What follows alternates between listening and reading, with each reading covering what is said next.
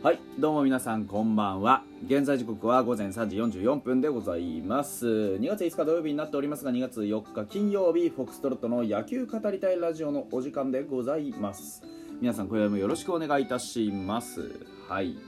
えー、まあまた寝ちゃったんですけど。あのお酒をかっくらってねあの正気を保てという方が難しくてですねすごく眠かったんですね。はい。まあ、というわけでですねえー、なんでしょう。あのー、まあ今日キャンプがねお休みのタイミングだったわけで、えー、ちょっとニュースをね、えー、漁っていたら、まあ、ちょっと面白い記事見たりね、えー、したので、ちょっとその辺の話をしていこうかなとは思ってるんですが、まずね、ちょっとあのーえーと、1軍2軍のね、えー、まああれですかビッグ組とボス組ですか？あのねあのー、入れ替えというのか？わかんないですけど。えっ、ー、と2軍ね。要はあの、ボス軍ん？ボス組？か？ボス組からねビッグ組へ移動してくる、えー、子がいます。え、っとドラフト8位の北山君それから柿木君えー、石井和成、佐藤隆星があ1軍のビッグ組に来るよということになりました。えー、っと、予定では明日なんだっけ、紅白戦やんだっけか？ね、いつやるかわかんない。ちょっと僕ね、あの、献血の予約が入ってて 実況できるかわかんないんですけど、まあ、あの、タイミング合えばね、実況したいなと。多分ガオラやってくれるはず。ちょっと全然確認してないんで何とも言えないんですけど、もしやってなかったらごめんできないんだけど。はい。というわけでね、そういうようなあのことも考えてるんですが、柿木くん、どっかで投げてくんねえかなと思ってて、あのずっと注目してるじゃないですか。このね、野球語りたいラジオでも、あの鍵井君がねいろんなフォームをこう、まあ、模索したりしてることをね決して僕はあの遠回りだと思ってないと鍵井君にとって、え必要なことを鍵井君自身がね選んでやっているというのがすごく大事なのであって彼が彼なりに生き残っていくためにどういうステップを踏むべきなのかね。まあ、高校生の時に150投げて非常にこうパワーピッチでね、えー、バシバシやってたけど、まあ、プロじゃそれだけじゃ通用しないよというようなことが彼自身はっきり分かって一旦休息を捨てましたよね。で一旦休息を捨てて変化球だったりコントロールだったり投球術だったりいろんなことを試してでその上でね、また、あの、休息をしっかり戻してきてるわけじゃないですか。だ彼が踏んできた、その彼なりのね、あの、ステップっていうのを、まあ、あの、どういうふうにね、発揮してくれるかというのが、これからが大事。で、まだ21ですから、もう全然あのね、えー、まあ、将来があるって言い方がいいかどうかわかんないですけど、もう全然まだ、まだまだ時間あるんで、うん、あの、ぜひね、こう、ちょっとね、こう、進化したね鍵レンが見れると嬉しいなと僕は思ってるんですよ本当に。あのね彼の来た時のねドラフトの評価をねなんで鍵がこんな順位なんだとかよく言われたもんですけど今となってはねやっぱりプロの目は正しかったなみたいな言われ方をするわけじゃないですか。そんなね無責任な話もないわけで。僕からすると本当に鍵鍵君ねマジであの期待はしてるので、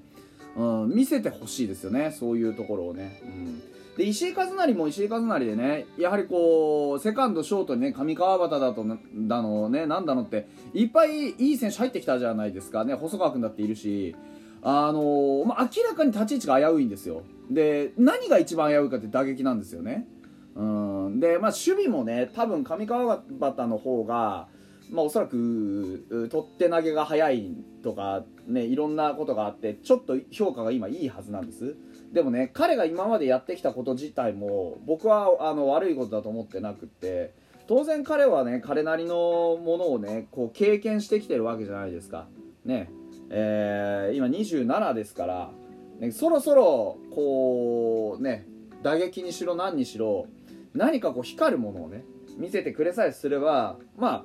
ああのー、今のね僕ずっと言ってますけどセカンドショートのあのー、ハードルってめちゃくちゃに低いので佐藤流星もそうですよ、うん、だからそのね低いハードルをさっさと乗り越えてほしいなと僕は思ってるわけですよ。はい。まあそんなことでねあのー、ボス組からねビッグ組に来る、えーこの4人をねどういうふうにあのどういうふうな意図でね、えー呼んだのかっていうのもちょっと気になるところなんで、ね、だって二遊間でしょこれ。ビッグボスあのビッグ 違う違うあのボス組から来た石井和成と佐藤龍多分ボ二遊間なんですよね、うん、でおそらく先発中継ぎみたいなイメージで取ってきてるから、まあ、どっかでやるんじゃねえかなと思ってるんですよ、うん、試合に出るんじゃねえかなと思ってるんで。それをちょっとやっぱりねチェックしたいなと、ね、チェックねさっさとチェックできればいいなというふうに思っておりますよ。というところです。はい。でねえーっともう一つはねあの気になるのはあの原タワーって皆さん知ってます？あの巨人のキャンプ名物でね原さんがあのちょっと高いところからななんて言うんだろうなんかあの階段の上に椅子があるようななんかタワーみたいなのからあのそこにね原さんが座ってあのななななんて言ったらいいんだろうな。あのそこに座ってこう練習を見るキャンプ名物原タワーってのがあるんですよ。であのー インスタのストーリーをねこう更新してえー原さんのその原タワーに座ってる写真とともにこれめちゃくちゃいいです。真似させてもらいますっつって。マジっていうね。うん。でビッグボスタワーですよ。いいもんいいと思ったものをパッと取り入れるこのねあのフットワークの軽すぎるところさすがだなと思いますよね。うん。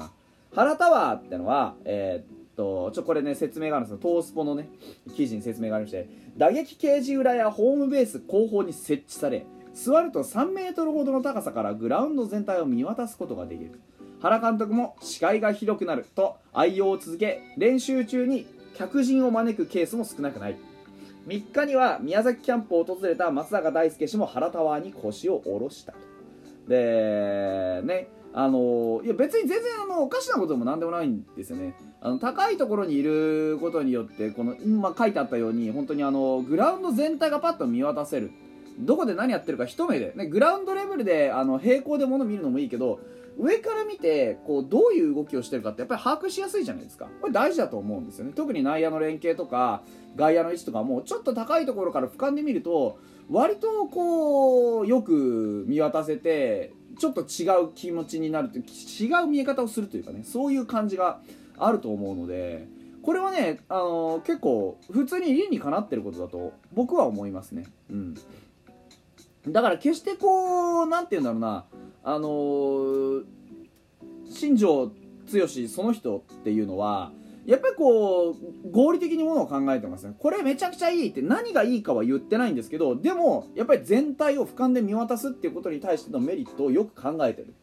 うん、いいものはいいと言って取り入れる、ね、それがどこの誰がやってるかとか関係なくていいものはいいで取り入れることができるっていうのは、まあ、すごくねあのいいなというふうに思います。あのーまあこうやってねインスタにすることによって話題性も出るしね。あーすごいよな。これ別に本人にさこれ面白いのがさあのー原さんにね直接電話しなくても ね、あのインスタでバーンってこうやって公開してドバーッとこうマスコミが取り上げることによってね原さんにコメントを求めに行くやつがいるんですよね多分ね。うん。あのビッグボス新庄さんが原タワーをこう借りますって言ってますけどどうですかみたいなことを危機として聞きに行く人がいるんですよね。あそうなの？いいんじゃない？とか言うんですよ多分ね原さんがね。うん。だからなんかあのーなんだろう。そのインスタの使い方とかもうまいよな。メッセージ性を持たせたり持たせなかったりしてるのすごく上手だなというふうに思います。さすがさすがですよね。もうねそこに関してはさすがというほかないよな。ああとはあのー他球団にちょっかいかけるのをねちょっと抑えていただければね。とは思いますけどね。はい。えーと最後ちょっと気になるのがあの昨日の記事なんですけどえーと達光太君の初ブルペンあったじゃないですかで日刊スポーツのね、えー昨日の8時29分、うん、と午後8時ね29分に上げられた、えー記事のところに写真が載ってるんですけどもうこれ惚れ惚れしちゃって。あのー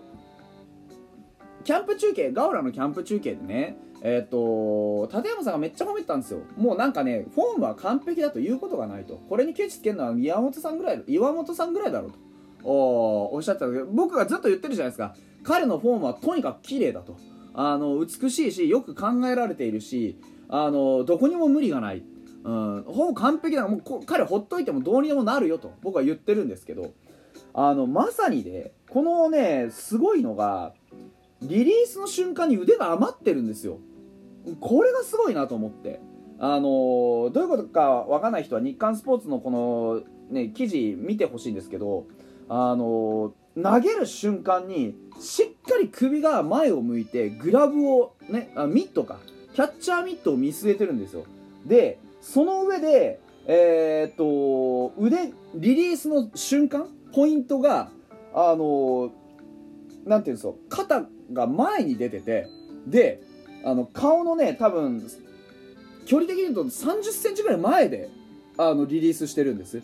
でそれをまだ、ね、肘がちょっと曲がっててまっすぐ伸びきってないの。伸びきってるとそこからさらにエネルギーがねリリースの時にエネルギーが加わるから人体損傷しやすいんですけど彼は腕を余してるんですよね力を。でそこからグッて一押しするこれは本当に理にかないすぎててすごいなと思って、まあ、時間がないんでさっとまとめるんですけどとにかく達光太君はマジでほっといてもどうにでもなります。彼は自分で考えてこのフォームを組み立てたんだとしたら本当に末恐ろしいやつです。うん。2年後3年後楽しみですよ彼は。本当にね。というところで本日はここまでです。また明日。